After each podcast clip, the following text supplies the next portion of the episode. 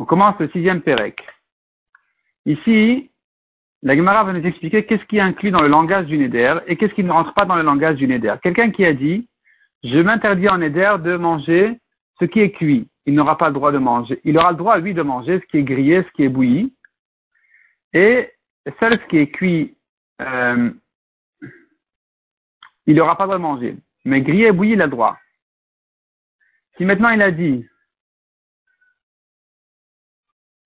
si maintenant il a dit, je m'interdis en éder un tavchil, c'est une cuisson, qui est quelque chose qui est, à nouveau, c'est cuit, mais c'est pas, c'est un autre mot, en fait, qui vient définir autre chose. Là, il n'aura pas le droit de manger tout ce qui est liquide ou, mou.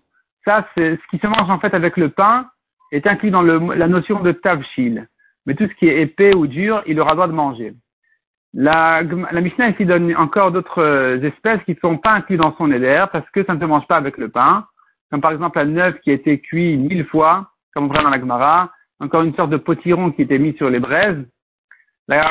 et, voilà. Donc la Mishnah continue, elle dit, s'il a dit ce qui a été fait dans la marmite est interdit sur moi, il n'a pas, ça n'inclut ici, il n'aura pas le droit de manger que ce qui a été cuit dans la marmite à, chaud, à chaud, mais s'il a dit tout ce qui vient dans la marmite est interdit à moi, eh bien, tout ce qui a été cuit dans la marmite est interdit. L'Egmar va expliquer de quoi il s'agit. L'Egmar ramène une marloquette Tanaïm, qui en fait n'en est pas une. Est-ce que ce qui est grillé est inclus dans le néder de ce qui est cuit, oui ou non? L'Egmar explique en fait, ça dépend de la manière des gens de parler. Si les gens disent sur grillé cuit, alors ça sera interdit quand il, les, les cuits. Si pour cuire, ce qui est grillé, on ne l'appelle jamais cuit, alors il sera permis, il aura droit d'en manger.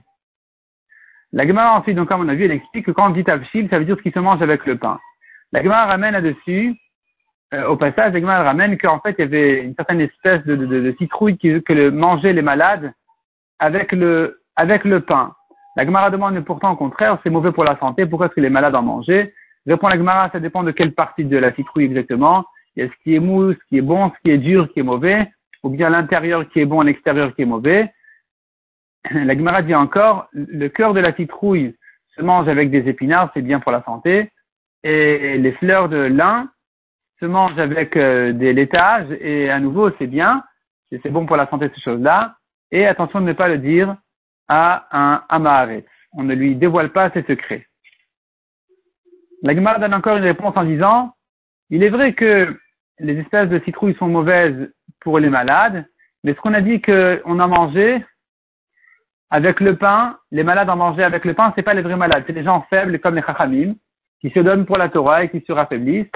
Ce sont eux qu'on appelle ici les malades, en fait, qui en mangeaient. Mais les vrais malades n'en mangeaient pas parce que, comme on a dit, c'est mauvais pour la santé.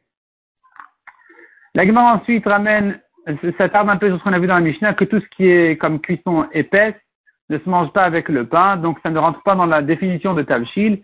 La Gemara dit les Babyloniens avaient l'habitude, par contre, eux, de manger des, des bouillies de farine, apparemment épaisses, avec le pain.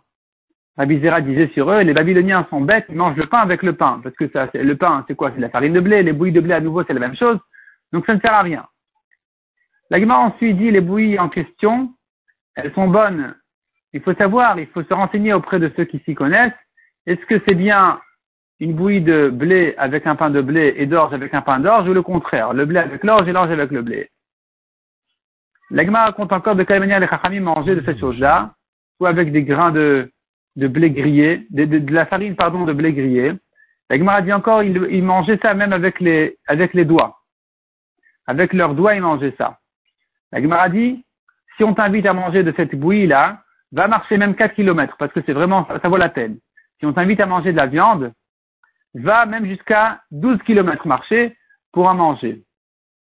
La Gemara dit cependant, euh, si ça se digère mal, il faut, absolument cracher et rejeter cette bouillie en question, à tel point que toute chose ne recrache pas, ne rejette pas devant ton maître, sauf là, la citrouille en question, cette bouillie-là, qui se digère très mal. Et ça, tu rejettes même devant le roi. L'Egmara raconte encore sur deux chachamim qui mangeaient cette bouillie en question, chacun à sa manière, soit avec les doigts, soit avec un bâton de bois, et chacun critiquait, la manière du deuxième. L'Egmara dit encore, nous avons une espèce de figue qui se digère très mal, et qui a été présenté, qui a été donné à Rabbi Uda et Rabbi Shimon. Rabbi en a mangé, Rabbi Shimon non. Rabbi Shimon a dit c'est mauvais, ça se digère pas. Rabbi Uda dit bah, justement ça reste dans le ventre et ça nourrit encore 24 heures encore. Le lendemain on est encore rassasié grâce à ces figues là qui ne sont pas sorties du corps. Gemara dit encore, Rabbi Uda se tenait devant Rabbi Tarfon. Rabbi Tarfon lui a fait la remarque, il lui a dit, tu, parais vraiment très bien aujourd'hui, qu'est-ce qui se passe? Il a dit, voilà, tes serviteurs nous ont servi hier des épinards, on les a mangés sans sel. Et si on les avait mangés avec sel, j'aurais été encore plus, euh, j'aurais été encore mieux. J'aurais parlé encore mieux que ce que je le suis. La Gemara dit encore toujours sur ce Rabbi Uda. Une certaine Goya lui a fait la remarque, elle dit quoi hein, Le grand rabbin qui se saoule, elle le voyait comme ça tellement bien, elle était sûre qu'il s'était saoulé. Il a dit non, moi je prends pas de vin que le minimum qui douche Abdallah et les quatre verres de, de Pessah, et j'en souffre jusqu'à Shavuot, mais c'est la chorma de l'homme qui éclaire sa face. La Gemara dit encore toujours sur ce Rabbi Yehuda, un tzduki lui a dit, il a fait la remarque, il a dit écoute, tu parais tellement bien, on dirait que tu gagnes de l'argent comme ça sans bouger, comme des gens qui prêtent, soit tu prêtes de l'argent avec intérêt, soit tu, tu, es, un berger de, de porc qui gagne beaucoup d'argent gratuitement. Il a dit non, pas du tout, c'est pas ça du tout. Simplement, je me vérifie tout le temps d'être propre. Il y a 24 toilettes entre chez moi et, chez, et le Beth À chaque fois, je vérifie que je reste propre et c'est ça ce qui me, donne une belle apparence. La Gemara dit encore à Biouda, quand il y a le il portait avec lui une cruche pour s'asseoir dessus en disant ça ne me rabaisse pas de porter une cruche dehors parce que ça me, ça va m'honorer au Beth de m'asseoir dessus. Rabbi Shimon lui aussi, il portait un panier. La Gemara raconte sur la pauvreté de Rabbi Yehuda sa femme avait fait un manteau, il s'en servait les deux, lui, Rabbi Houda et sa femme. Chacun qui sortait, il prenait le manteau. Une fois, Rabban Shimon avait décrété un jour de jeûne, Rabbi Houda n'est pas venu, et on a dit à Rabban Shimon que la raison allait parce que Rabbi Houda n'a pas de quoi s'habiller.